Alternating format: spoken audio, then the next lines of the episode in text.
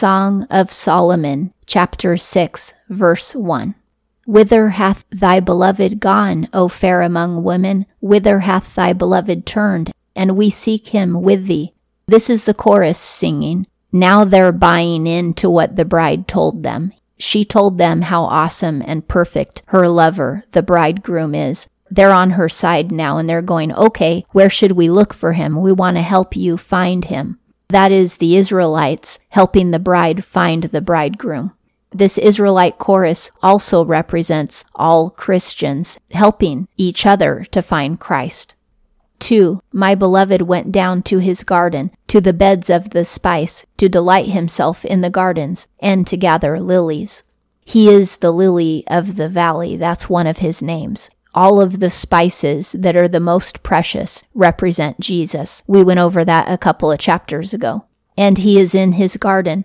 Jesus loves his creation. That's why he made it. And his creation is beautiful because he is beautiful. His beauty is the reason why he creates beautiful things. All of the things he created reflect a little bit of him. And that's why the earth and the animals and humans are so gorgeous to look at, and the plants as well, because all of them are made by a gorgeous creator. And he wants us in his garden, which is heaven. 3. I am my beloved's, and my beloved is mine, who is delighting himself among the lilies. Those of us who follow Christ can say the same thing. We belong to him, and he belongs to us. We are family, and we're not going to let go of each other. 4. Fair art thou, my friend, as Tirzah, comely as Jerusalem, awe inspiring as bannered hosts. This is now the bridegroom, the male, speaking to his bride. This is Christ speaking to the church, saying that the church is as beautiful as Jerusalem and awe inspiring.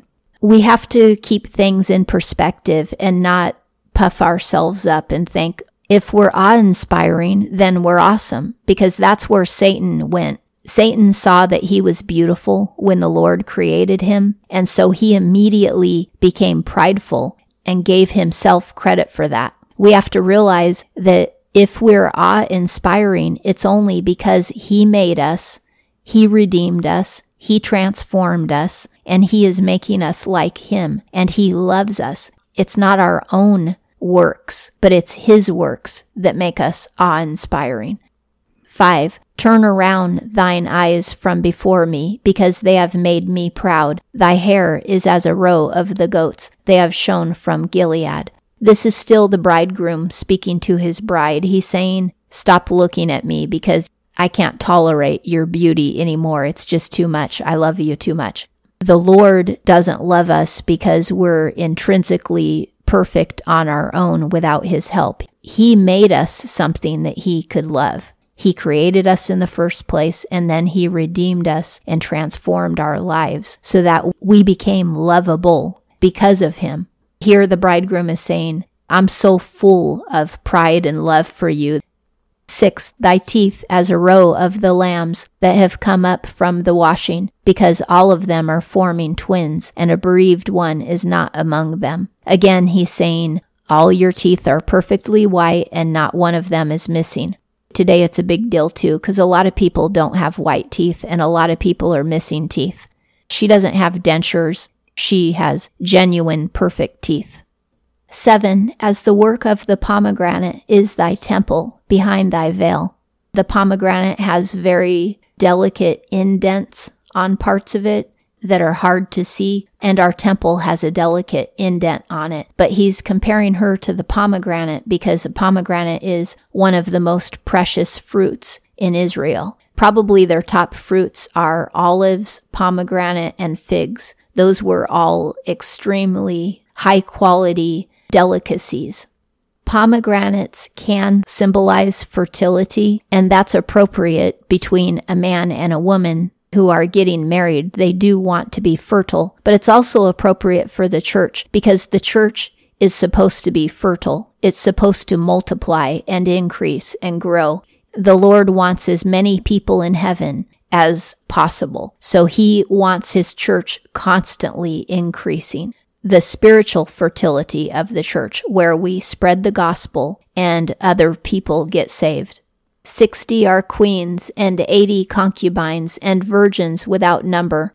Nine, one is my dove, my perfect one. One, she is of her mother. The choice one, she is of her that bare her. Daughters saw and pronounced her happy. Queens and concubines, and they praise her. Solomon had hundreds of women in his concubine, and he also had a lot of queens. He married a lot of women. So at this point that he wrote the song, he must have had 60 queens and 80 concubines. This was early in his career because when he died, he had hundreds. And he says virgins without number. That means women in the kingdom who have not entered my concubine yet. But one is his favorite, and he says she is also the favorite of her mother. The one who is the favorite of Christ is his bride, those who follow him. There are many people in the world who do not follow Christ. She's the one who follows him. And again, this is metaphor, it's prophetic, but Solomon himself may not have realized how prophetic this was when he wrote it. 10. Who is this that is looking forth as morning, fair as the moon, clear as the sun, awe inspiring as bannered hosts?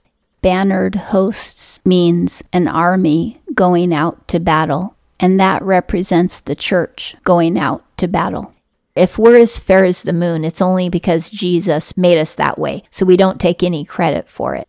And if we're awe inspiring, it's only because Jesus made us that way. 11. Unto a garden of nuts I went down to look on the buds of the valley, to see whither the wine had flourished, the pomegranates had bloomed. Verse 11 is the bride speaking saying that she has gone into her lover's garden where there is abundance of food. There's nut trees, grapes, and pomegranates, and those are all very rich foods. Jesus feeds us with his word. 12. I knew not my soul. It made me chariots of my people, Nadib. She says that she ran into the garden as fast as a chariot. She was quickly going to seek him. She wasn't taking her time.